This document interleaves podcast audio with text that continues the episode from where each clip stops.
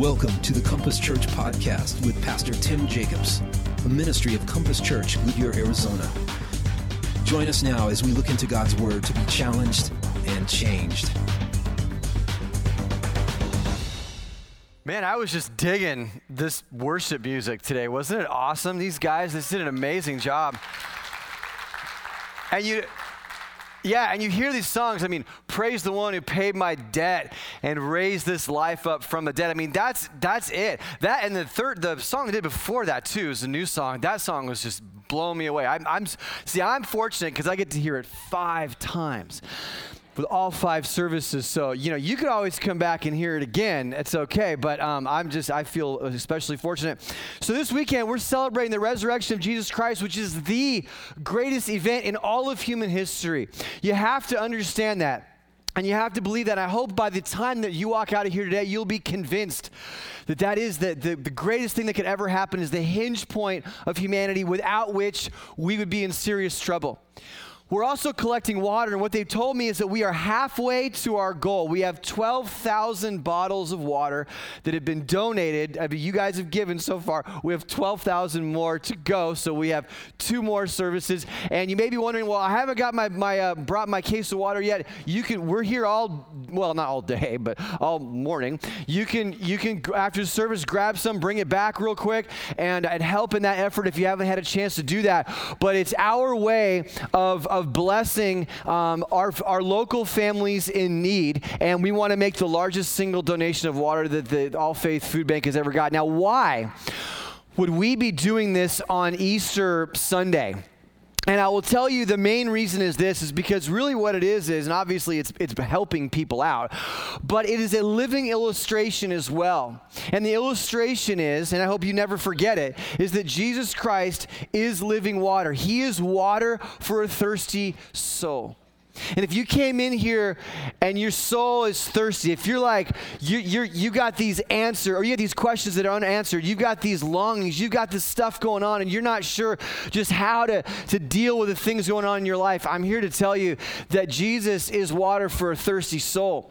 And so, um, wherever you are in life, whether you're walking here as a Christian or you have no idea where you stand, we all have the same disease, guys. We all have the same issues. We all have the same problems. We bleed the same blood.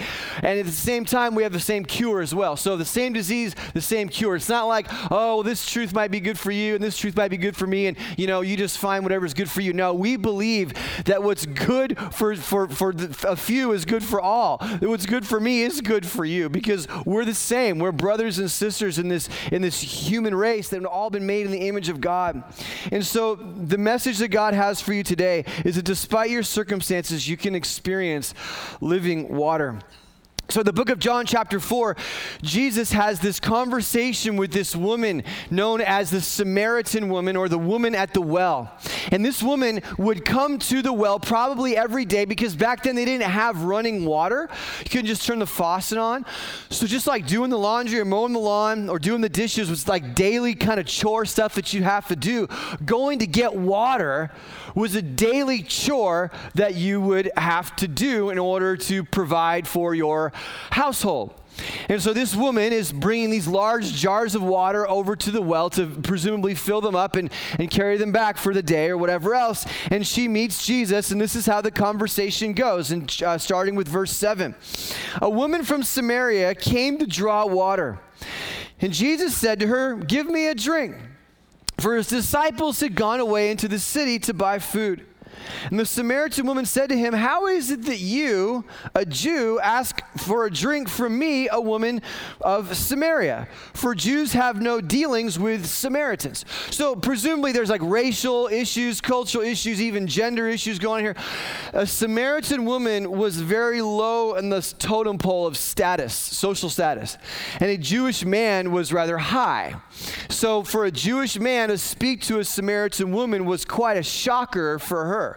So she's already kind of taken aback by the fact that Jesus would even speak to her, uh, never even even uh, nonetheless ask her for a drink. Jesus answered her, and this is what I want you to hear. Jesus answered her, If you knew the gift of God and who it is that is saying to you, Give me a drink, you would have asked him, and he would have given you living water. Now, that phrase is really important. If you knew the gift of God and you knew who it was that was asking you for a drink, you, you would be the one asking him. And he would give you a different kind of water. He would give you what you're really after, not just merely your physiological needs, but what you're really after in your life. And so let me ask you this Do you know that God wants to give you a gift? I mean, do you believe that? Did God actually wants to give you a, a gift, or, did, or do you just think he merely wants something from you? He wants your money, or he wants, you know, uh, he wants to make your life miserable and boring, or whatever else, and that's really all you want from him.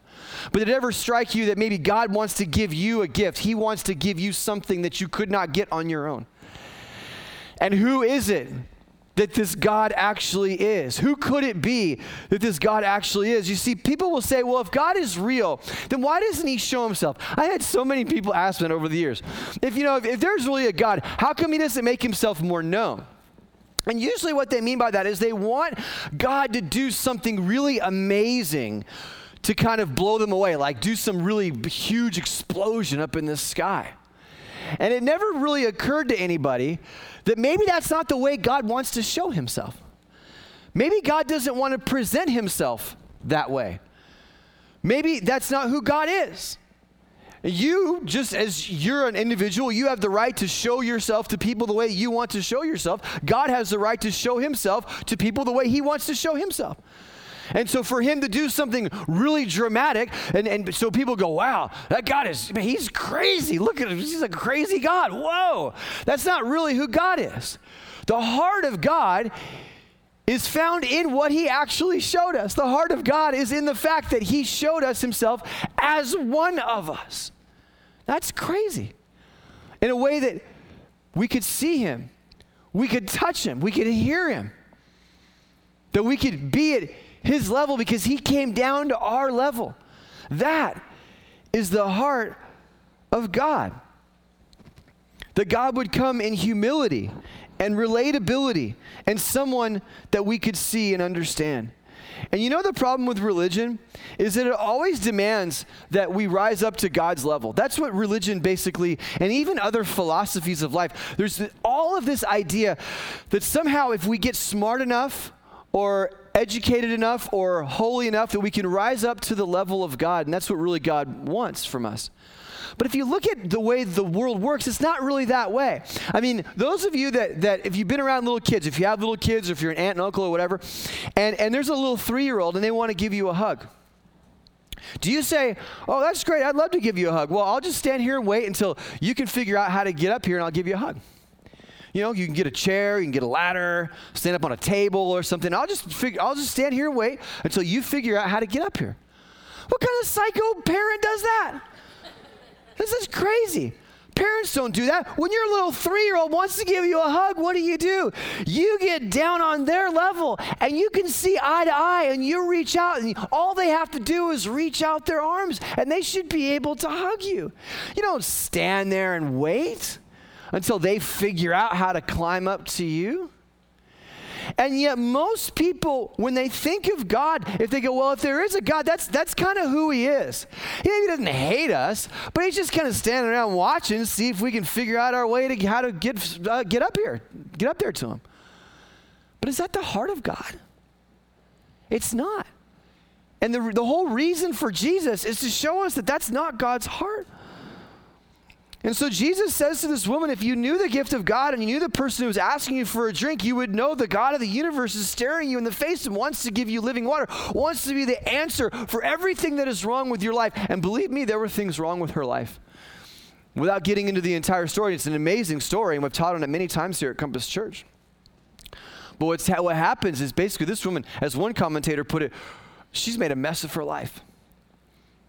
Jesus basically tells her, because he already knows this, and reveals to her the fact that he's aware that she's had five husbands, and, and the guy that she's with now, number six, doesn't even really want to marry her. Now, you might say in this culture, well, okay, you know, five husbands, maybe there's a story there, and know, who's, who are we to judge? But in that culture, the rabbinical law said you couldn't have more than three you know, you might have one that dies or two that dies, but once you get to your third husband, like that's it. You know what I mean? You just gotta like, you know, you're done after that. She's gone all the way to five, and then now she's living with a guy. And in that culture, you did not do that. If you lived with somebody, you were anathema. You were like kicked out. You were you were thought of very very lowly. And so here this woman has five husbands. She's living with a sixth guy who obviously doesn't want to be the sixth husband because, you know, who knows what happened to the other five, right? It's like, well, we'll live together, but, uh, you know, you got some bad stuff going on with you. I don't know what it is. But anyway, so this is what this is what she's got in her in her consciousness. That every day of this woman's life, she wakes up bearing the weight of her own sin and her shame and the glances and the under the breath comments.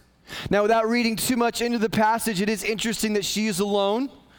I mean, women are communal creatures, right? I mean, you guys go to the bathroom together and, you know, you do everything together. She's at the well doing a, doing a task that, that all the women in the town would have to do, and she's there alone.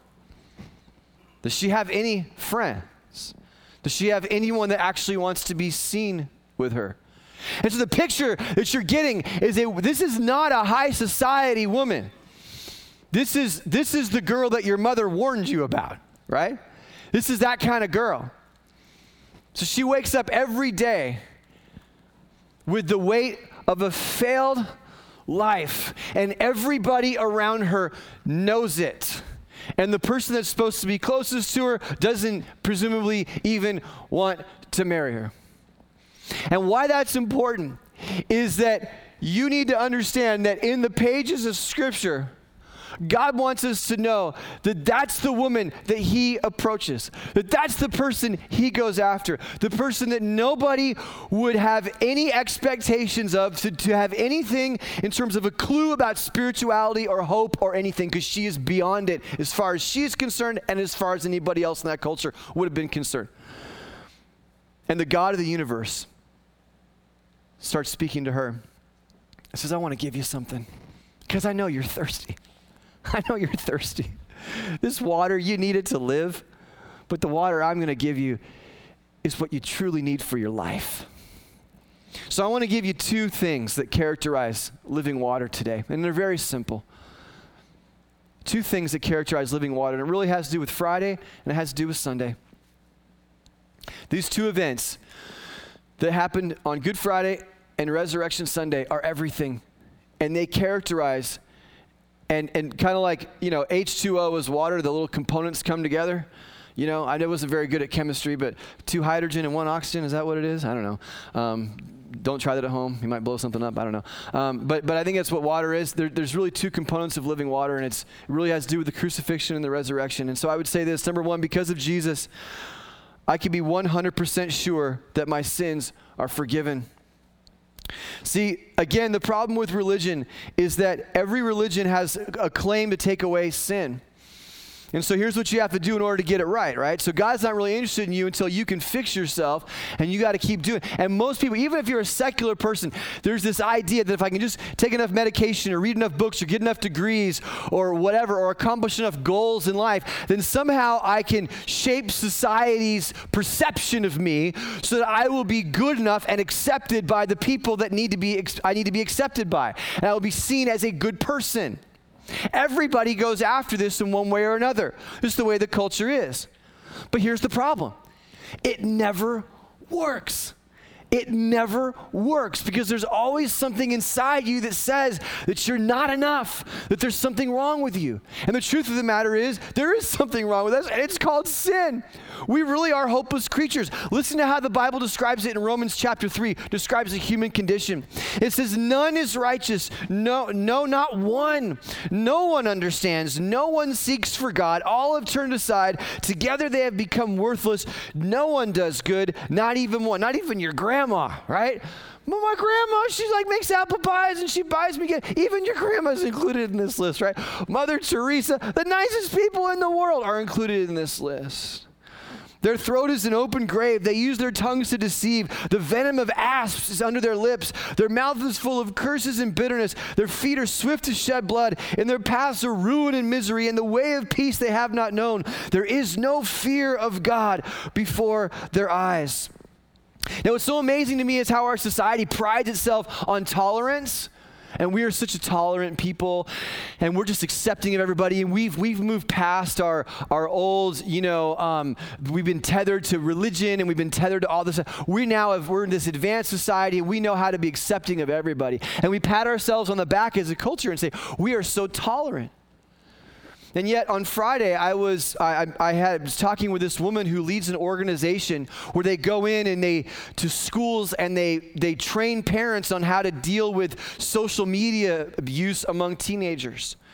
And she was saying, Tim, you don't understand how bad it is out there she said she got these stories of these young girls. She said, you know, because I'm, I'm in my early 40s, so when we were kids, it used to be that, you know, if you have a little dust up at school, you know, um, you, you might go home and there might be a couple phone calls exchanged or whatever else, but pretty much that kind of stuff gets left at school.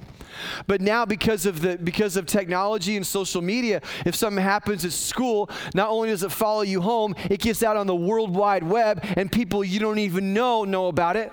People all over the world can know about it. And so there are these 13 year old girls who, who will get something, some, someone will go sideways and they'll get called all these names and they'll respond. They'll, they'll cut themselves, they'll kill themselves, they'll, they'll be completely ashamed, and the whole world will just will seem like coming down on them. And so what she was saying is that the simple fact is that many of our teenagers have been victims of the meanest and most cruel and vicious attacks on the internet. Now, why do I bring this up? Because even in an age of advancement, when we're supposed to be so, you know, we're so far beyond, you know, all these, all the the uh, other societies in the past that didn't know what we know and have what we have. And here's the point: we get the most amazing technology the world has ever known, the ability to instantly connect and share thoughts and ideas. And what do we do with it? We destroy each other with it. Innocent lives, young people destroy, don't even want to leave the house out of shame. We murder each other with vicious hearts. There's nothing wrong with technology. The problem, though, is that technology reveals what Romans is exactly saying that we really are hopeless in our hearts. You know, it's so funny because my, my daughter, um, she's a little 10 year old girl, and, and they go to, the, her and her friends, they, well, she's with a gymnastics group, and so she goes to gymnastics like five days a week, four hours a day. It's crazy. She's doing great, and and so we have this carpool thing. And here are these little girls. They come out in the little leotards, and they're just the cutest little girls you ever saw in your life, right? And they can flip and do all this stuff, and they're just happy. And but there's times I'll be in the car driving them home, and these little girls are just the most innocent little things, and I'll hear some of the stuff that they talk about. I'll go, oh, it's bad. I hope I don't cross one of you guys. Man, and because you said you look at little kids, you go, how could these? Little, how could you call this little kid a sinner? Ooh, just listen up, because the heart, as it says in Jeremiah, the heart is wicked beyond all things. Who can understand it? And so when we come to God, we come to God in that condition. We don't come to God like, well, you know, God, you know, it's lucky day for you because I believe in you. Therefore, you must be real. You know, and if you, if you, I, I might just honor you with my life. How about that? Wouldn't that be great for you? No, we come to God saying, God, I got an incurable disease of hatred and violence and lust and pride and greed and anger. I, I can't get past this. If I stood before you, I would not have a prayer. If you let me into heaven, I would ruin it. And God says, I know. I know. But I love you anyway. So I come down to your level because you can't come to my level. That's impossible. It's a stupid thought to ever think of it from the beginning. So I come to your level like you would want to come to the level of a little child because you at least have that much love in your heart. And to assume that I don't is crazy. I have way more than you do. So I come to your level. And guess what? I take all of that and I place it on my beloved innocent son. And he pays for all that and you walk so you do not have to fear punishment. You have 100% assurance that your sins are forgiven. Listen to what it says in 1 Peter chapter 2 verse 24. He himself bore our sins in his body on the tree that we might die to sin and live to righteousness. By his wounds you have been healed. And so when your sins are forgiven, they're forgiven once for all. You don't have to say, oh, you know, like every day, God, please forgive me for all my sins and all my, you know, you, your sins are forgiven once for all. Once for all. Never to be brought back. That's why it says in Psalm 103, verse 12, For as far as the east is from the west, so far does he remove our transgressions from us. And what does that have to do with living water? Because here's the thing. Here's it has to do with everything. Because you can spend your whole life beating yourself up for things you did in the past and they're gone. Why are you still carrying them? Some of you guys have been Christians for a long time and you don't understand the gospel. You don't understand how powerful the, the, the cross of Christ is. That those things are gone. You try to bring them up. You know, I was at the gym last week, and we do the. I go to this gym where we do all of our workouts together as a group, right? And so we had to do this thing. It was kind of ridiculous. We had to take these 25 pound plates, about this big, these rubber plates, and you had to hold um, them in each hand, and it's called a pinch grip. And you had to hold them and walk, um, or run actually, but most of us walked. But you had to basically run as fast as you could, and and when you added up the, the total distance, it was just under a mile. So you had to pick these things up, and you're and you're walking with them, trying to you know trying to trot with them, and you're trying to hold these things in your hand. And so you know, I made a comment because we were out in the parking lot, and I said, "Man, we must look so ridiculous to people that don't know what we're doing, that we're holding these weights." And another guy said, "Yeah, because we're basically carrying a wheel, right? What kind of idiot carries a wheel? It can roll. Why would you carry something that can roll?" Why would you do that unless you wanted to punish yourself? Well, we want to punish ourselves, so we carry things that you can roll. Now, as stupid as we might look doing that, you look and I look equally stupid carrying things that we don't need to carry anymore. Why are you still blaming yourself? Why are you still uh, reliving that marriage that blew up or that sin that you committed? or that terrible thing. Why are you still reliving that when it's been crucified and died with Jesus on Friday? Why are you still doing that to yourself? I mean, you can, but it's really kind of an affront to God. God's up there like, I don't know, well, maybe I shouldn't have sent Jesus after all. I mean, obviously, you're trying to take care of it on your own. So it brings you this amazing amount of peace and freedom. The second thing is this not only can I be fully assured that my sins are forgiven, but I'm 100% sure that I will beat death. Oh, you'll beat it. But not because of yourself, but because of Jesus. Because Jesus rose from the dead with a body that can never die. And because of that, I only have good days to look forward to.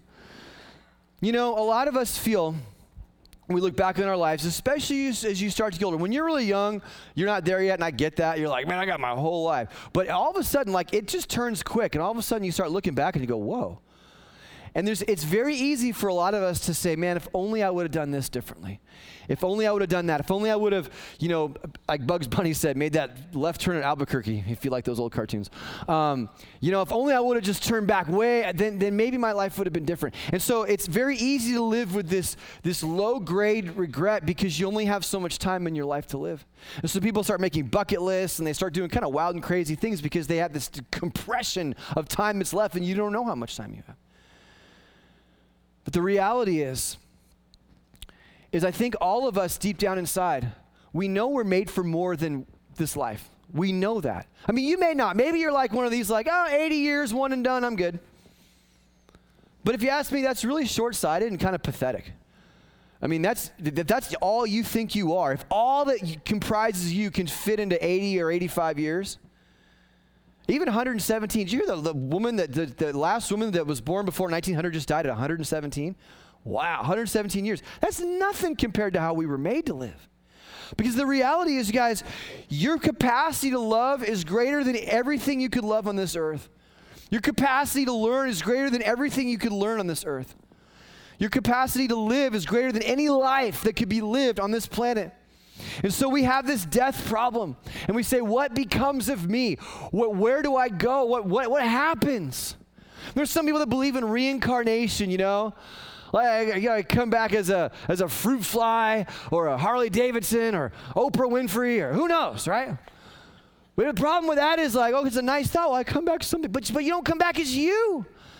And I don't think we want that. I mean, I think most of us would say, listen, what I really want in life is I, I want to be me, but just a better me. I want to be me, just a me without all this crud, without all this burden, without this, this, this pain of death, without these medical problems, without without this, this wall of, of, of uh, my heart stopping and the last breath facing me, without my friends dying, without this world that has all this terrible stuff in it. I, I want to live, but as I was made to live. And if you sense that at all, then you understand the reason for the resurrection. Because the whole reason for the resurrection is Jesus saying, Yes.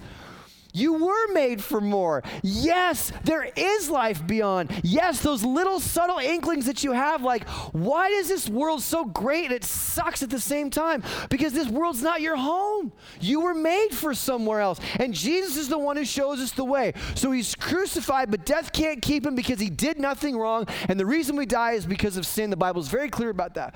Sin brings death. Jesus never sinned, therefore death can't keep him. He's raised from the dead with a body that cannot die. And here's what you have to understand. In 1 Corinthians chapter 15, it says this. Now, you have, roll with me, but this is an amazing, this is heavy, heavy, amazing, great stuff. The first man was from the earth, i.e., Adam, a man of dust, right? He dies. He's made of dust like us.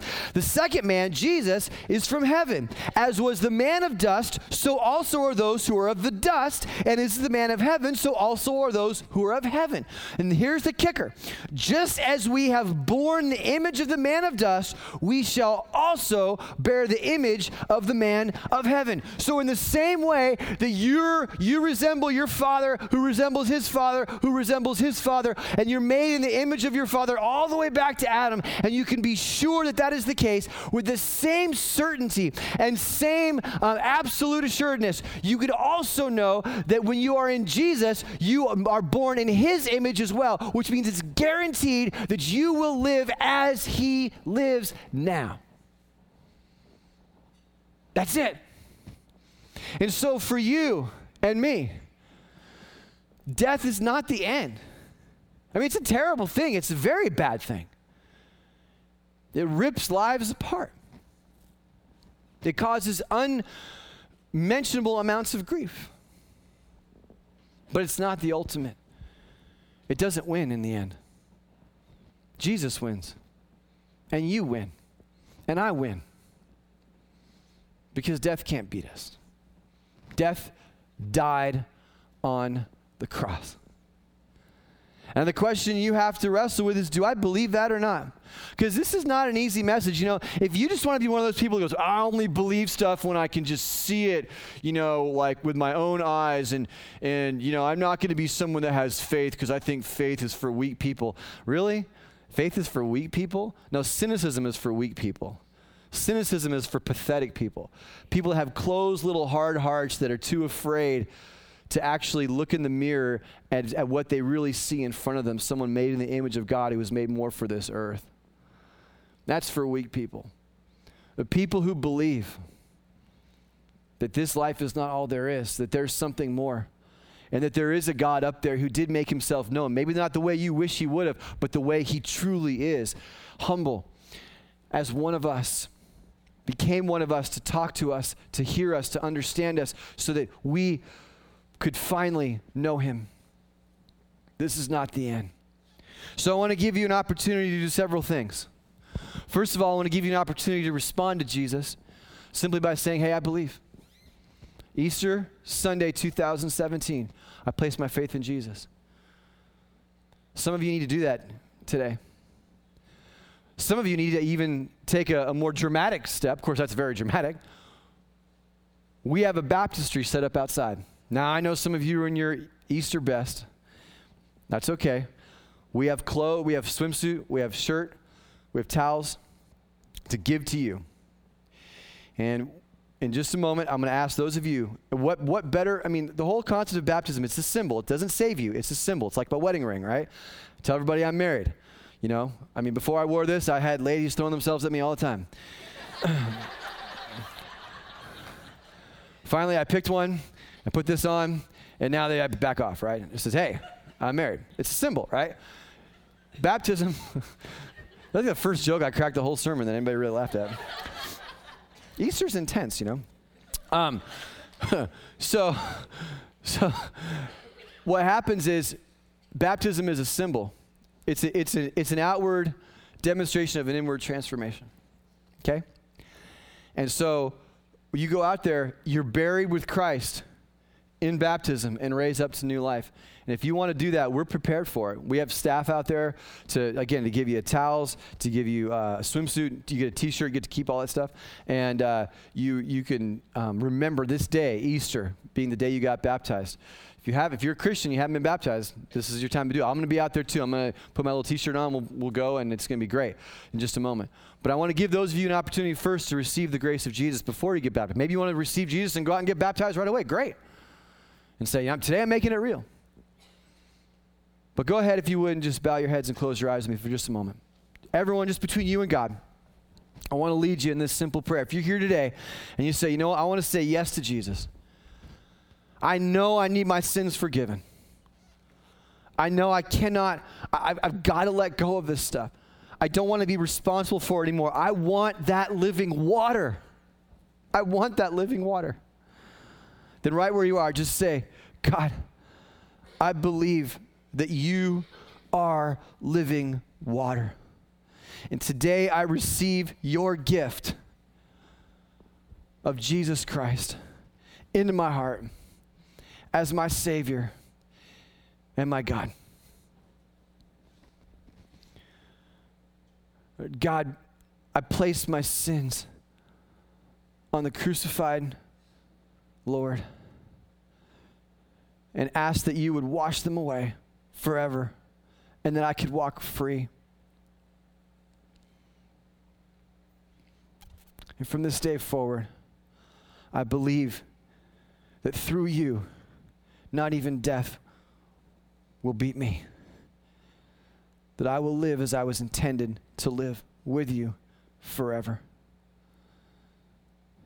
In Jesus' name, amen. Thanks for joining us today.